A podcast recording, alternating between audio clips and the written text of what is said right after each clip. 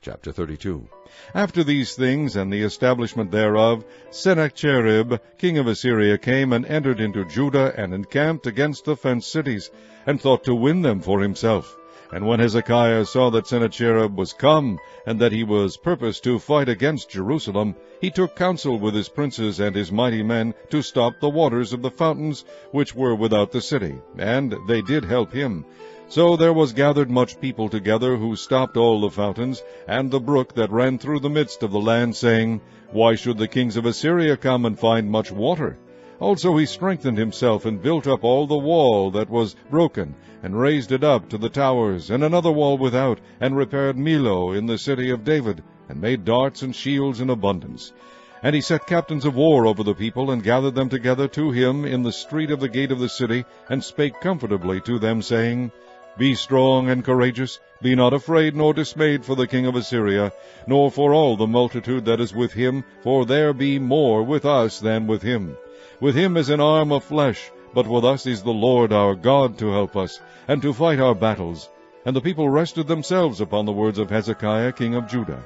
After this did Sennacherib king of Assyria send his servants to Jerusalem, but he himself laid siege against Lachish, and all his power with him, unto Hezekiah king of Judah, and unto all Judah that were at Jerusalem, saying, Thus saith Sennacherib king of Assyria, Whereon do ye trust, that ye abide in the siege in Jerusalem? Doth not Hezekiah persuade you to give over yourselves to die by famine and by thirst, saying, The Lord our God shall deliver us out of the hand of the king of Assyria? Hath not the same Hezekiah taken away his high places and his altars, and commanded Judah and Jerusalem, saying, Ye shall worship before one altar, and burn incense upon it? Know ye not what I and my fathers have done unto all the people of other lands? Were the gods of the nations of those lands any ways able to deliver their lands out of mine hand? Who was there among all the gods of those nations that my fathers utterly destroyed, that could deliver his people out of mine hand, that your God should be able to deliver you out of mine hand. Now therefore let not Hezekiah deceive you, nor persuade you on this manner, neither yet believe him, for no God of any nation or kingdom was able to deliver his people out of mine hand, and out of the hand of my fathers. How much less shall your God deliver you out of mine hand? And his servants spake yet more against the Lord God, and against his servant Hezekiah.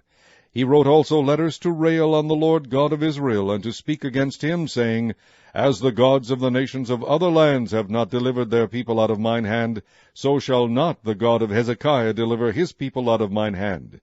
Then they cried with a loud voice in the Jews' speech unto the people of Jerusalem that were on the wall, to affright them, and to trouble them, that they might take the city. And they spake against the God of Jerusalem, as against the gods of the people of the earth, which were the work of the hands of man. And for this cause Hezekiah the king, and the prophet Isaiah the son of Amoz, prayed and cried to heaven. And the Lord sent an angel, which cut off all the mighty men of valor, and the leaders and captains in the camp of the king of Assyria. So he returned with shame of face to his own land. And when he was come into the house of his God, they that came forth of his own bowels slew him there with the sword. Thus the Lord saved Hezekiah and the inhabitants of Jerusalem from the hand of Sennacherib the king of Assyria, and from the hand of all other, and guided them on every side. And many brought gifts unto the Lord to Jerusalem, and presents to Hezekiah king of Judah, so that he was magnified in the sight of all nations from thenceforth. In those days Hezekiah was sick to the death, and prayed unto the Lord, and he spake unto him, and he gave him a sign. But Hezekiah rendered not again according to the benefit done unto him, for his heart was lifted up. Therefore there was wrath upon him, and upon Judah and Jerusalem. Notwithstanding Hezekiah humbled himself for the pride of his heart, both he and the inhabitants of Jerusalem, so that the wrath of the Lord came not upon them in the days of Hezekiah.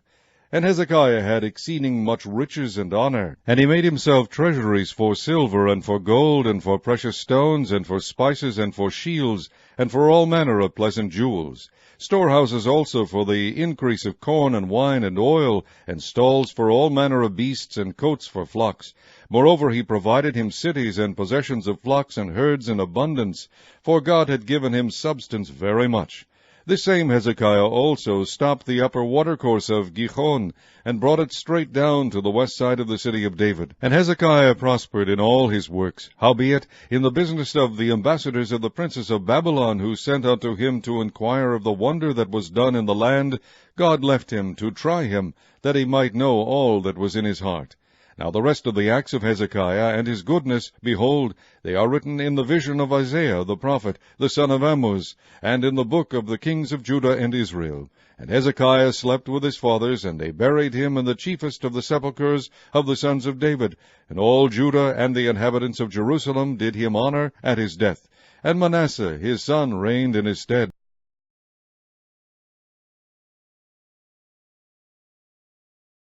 Chapter 33 Manasseh was twelve years old when he began to reign, and he reigned fifty and five years in Jerusalem, but did that which was evil in the sight of the Lord, like unto the abominations of the heathen, whom the Lord had cast out before the children of Israel. For he built again the high places which Hezekiah his father had broken down, and he reared up altars for Baalim, and made groves, and worshipped all the host of heaven, and served them. Also he built altars in the house of the Lord, whereof the Lord had said, In Jerusalem shall my name be for forever. And he built altars for all the host of heaven in the two courts of the house of the Lord. And he caused his children to pass through the fire in the valley of the son of Hinnom. Also he observed times, and used enchantments, and used witchcraft, and dealt with a familiar spirit, and with wizards. He wrought much evil in the sight of the Lord, to provoke him to anger. And he set a carved image, the idol which he had made, in the house of God, of which God had said to David and to Solomon his son, In this house and in Jerusalem, which I have chosen before all the tribes of Israel, will I put my name forever. Neither will I any more remove the foot of Israel from out of the land which I have appointed for your fathers, so that they will take heed to do all that I have commanded them, according to the whole law, and the statutes, and the ordinances by the hand of Moses. So Manasseh made Judah and the inhabitants of Jerusalem to err, and to do worse than the heathen whom the Lord had destroyed before the children of Israel. And the Lord spake to Manasseh and to his people, but they would not hearken. Wherefore the Lord brought upon them the captains of the host of the king of Assyria, which took Manasseh among the thorns, and bound him with fetters, and carried him to Babylon. And when he was in affliction, he besought the Lord his God, and humbled himself greatly before the God of his fathers, and prayed unto him. And he was entreated of him, and heard his supplication, and brought him again to Jerusalem into his kingdom. Then Manasseh knew that the Lord he was God. Now after this he built a wall without the city of David, on the west side of Gihon, in the valley, even to the entering in at the fish gate, and compassed about Ophel, and raised it up a very great height, and put captains of war in all the fenced cities of Judah. And he took away the strange gods and the idol out of the house of the Lord, and all the altars that he had built in the mount of the house of the Lord, and in Jerusalem, and cast them out of the city. And he repaired the altar of the Lord, and sacrificed thereon peace offerings and thank offerings, and commanded Judah to serve the Lord God of Israel. Nevertheless the people did sacrifice still in the high places, yet unto the Lord their God only. Now the rest of the acts of Manasseh, and his prayer unto his God, and the words of the seers that spake to him in the name of the Lord God of Israel, behold, they are written in the book of the kings of Israel his prayer also, and how God was entreated of him, and all his sins, and his trespass, and the places wherein he built high places, and set up groves and graven images before he was humbled, behold, they are written among the sayings of the seers.